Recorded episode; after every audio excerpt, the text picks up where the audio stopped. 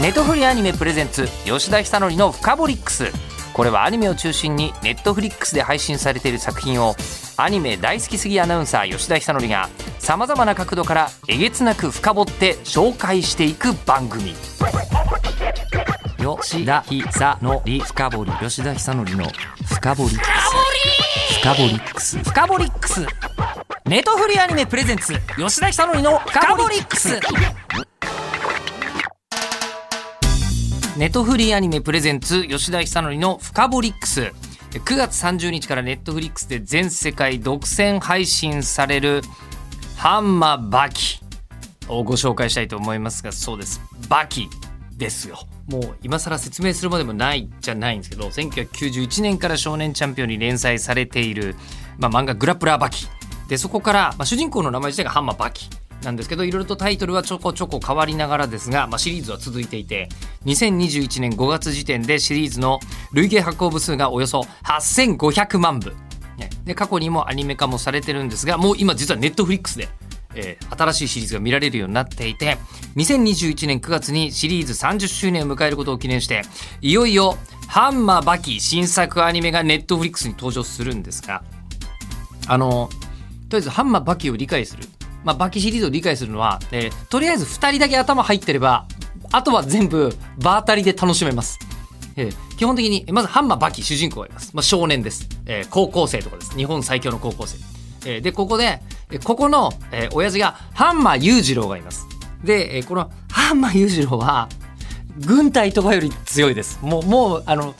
いろんな小学生だとこんなのが最強みたいなの考えるじゃない一回は、えーその全ての想像を、えーこれはですねあの板垣えー先生書いてらっしゃる板垣圭介先生書いてらっしゃるんですけど、えー板垣圭介先生は全てを上回っていきます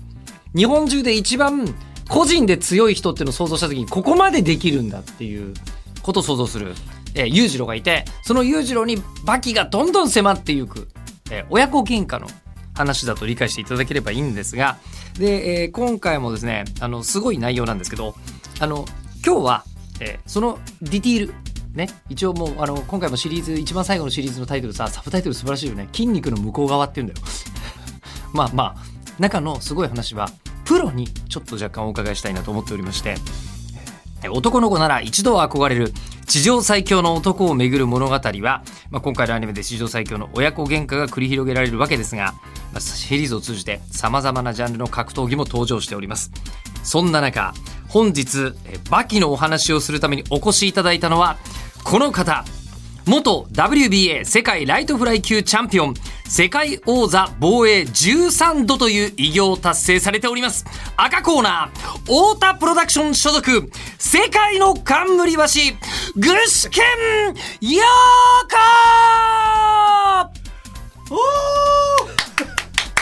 子はい、どうもどうもこんにちは。よろしくお願いいたしまはす、い、よろしくお願いします。もちろんあのさまざまテレビやメディアやニュースで拝見した今具志堅用高さんがラジオのスタジオにお越しいただきました、はいありがとうございますどうもどうもあのこれですね、はい実はアニメの番組なんですよ俺だから少年チャンピオンはいなんかあれ巡った時になんか俺一回か二回ぐらいなんか見てるような気がするけど。あバキですか、んあそうなんですかもう体のでかいのでしょあそれ。うそうそうそうそううんえそうそう。ボクシングで言えばもう大体ヘビー級クラスかなあれ。えもうあのそうですねでかいよね。基本的にはほとんどがでかいですあれね。最近特にこのハンマーバキシリーズは、うんあのアメリカ渡っちゃったりしてるんでもうあへのえほとんどがでかいサイズの、うんうんはい、あの選手というか格闘家ばかり出るんですけどご覧になってますかこう目にはされている、うんなんえかえうんであれが知もうってはいるなんかあれがもう聞いたこともあるし。全世界でうん8500万部とかを記録する、えーあの作品になってるんですけどやっぱりシンプルにあの男の子ならば強くなりたいみたいなのが、まあ一番根底に流れてるいやー作品かなと。外国でもね日本の漫画はやっぱりみんな最近ネットで見て見てるらしいねいやそうなんです人気だよねネットフリックスだとん世界中でサービスしてるんで、んあのこの「グラップラーバキ」のシリーズ、えーアメリカとかでも大ヒットしてるんです、まあ迫力あるよねやっぱり迫力あります、であのただですね、うん僕あのこうあのこの生っ白い感じからお分かりの通 りあの基本的にあの格闘技やろうと思ったりと かあの誰かと喧嘩しようとうんはい基本思ったことはないないないんですけど、はいあの具志堅さんは、うんやっぱりこうあの格闘技をやっぱ子供の頃強くなりたいと思ってこう始められたんですかいやみんなその話はもう本当昔からよくあのですよね言われるんだけどえ見たことないんですよ小さい時は格闘技のテレビで僕に石垣島に映られないのテレビがないのああなるほど、は、はいいはいはいはいはいその頃だとまだテレビの電波が来ていないうんあ最初の東京オリンピックは石垣島にはテレビがないからはい見てないんですよねあそうなんはいその後のオリンピックですから、はい中学生の時ですねはいはいはい、はいオリンピックでご覧になったのははいはい、だからスポーツのが大好きではい走るのと動きは好きだったね、あ動かすことは体を動かすことはお好きだった、はいはいだけど喧嘩は強くはなかったなあそうなんですかあのいじめのもあったしだって一番小さかったもん体クラスでああだけどやっぱ根性はあったね、はいはいはい負けず嫌いで、はいうん、やっぱ一番になりたいっていうのはもう小さい時からあったね、うん、で高校に入ってからはい格闘技のプロレスはいキックボクシングとかはいボクシングを初めて見たんですよ初めて見た16歳の時にあのそれまでのところはテレビであテレビで初めて見て見たはい沖縄本島に出てはいはい、ええでその時に、はいやっぱご覧になった格闘技の迫力っていうのがもうすごい衝撃だったんですかですねほうキックボクシングはいはやっぱり見ましたねあの沢村忠でプロレスはブッチャーとか、ジャイアンツ馬場とかはいはいはうんいジャイアント馬場さんね、はいはいはいそういうの見てたねでそういうのを見ると、おすごいってやっぱ思われたわけですかいやいややっぱ面白かった、面白かったうんでその時期にボクシングに誘われて16歳にスタートしたんですよあの誘われた時は、はい例えば、まあ、そしていじめられてるからいじめられないように始める方とか、はいまあまああのもっとね本当になんかそんなことしちゃいけないんでしょうけどあの周りとの喧嘩のする時に強くなきゃいけないからやるとかいろんな動機があると思うんですけど、はい単にかっこいいから始められるいや学校のククラスのはいボクシングクラブに入ってるメンバーがいて、はいそれに誘われて行ったんですよはいボクシングちょっとクラブ見に行こうってえで行って初めてそれでなかなかやめられなくてねやっぱり初めはそのなんか長く続けるつも厳しいりはなと思い思いつつやってたのよ続けてたのよ、はいで3か月ぐらいでちょっとし試合やってみれって試合出されて、はいそれから勝っちゃったのよあれそのその試合なんですけど、はいその試合っていうのはこう学校の高校生の大会とかなんですかそうほうほう新人大会に新人大会初めてねはいで出て勝っちゃった勝っちゃったのよデビュー戦が最初の試合にはい、うんそしたらちょっと嬉しくなっちゃった嬉しかったねあでどんどん勝ち続けていってあとはもうずっとかけ続けて全国大会とかはいはい海はい外遠征、ナショナルチームに入ってはいはいオリンピックを行きたくて行きたくて続けてたらもうプロの世界に入っていたねあのーボクシングっていろんなスポーツがある中でも、特にトレーニングが厳しいイメージがあるんですようんあの確かにきついけどはい長くないんですよ長くない、はいはい12時間で終わるんですよ練習がせ5時間も6時間もややってる人いないんですよ世界チャンピオンになるような方でもそうなんですかそうあそうなんですかあ長く練習したらおかしくなる逆に体力というか体壊す能力が落ちてしまうんですねはあ体が落ちちゃう、疲れちゃうよ、はあ翌日にでで練習ができなくなっちゃうよ、はあ、うん、みんな一生懸命やってるんだけど、はいあ格闘技はやっぱり集中してもう短時間で終わってもう次の準備っていうか翌日頑張ればいいなっていう感じだけどはいあそういうもんなんですねただやっぱり続けることが大事だけどねああもう高校生で始めてからトレーニング、現役時代しなかった日はもうないみたいなあこんな感じですーか休んだことないねあ休んだことないうん